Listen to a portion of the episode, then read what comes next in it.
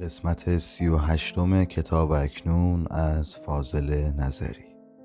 نام شعر احساس تنهایی.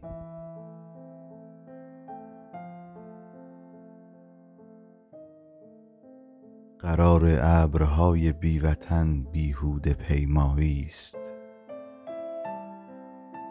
در آغوشم بگیر ای آسمان روح تو دریایی است. دمی سرسبزی ما را به پای سرخوشی مگذار. درختی مثل من هر سال ناچار از شکوفایی است.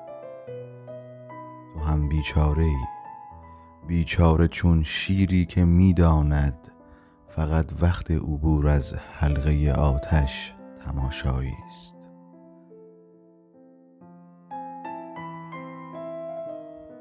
چراغ حسن می افروزی و در شهر می گردی ولی این دلربایی نیست این تشییع زیبایی است. به مردان چون پناه آوردم از تنهاییم دیدم که از تنها شدن جانکاه تر احساس تنهایی است.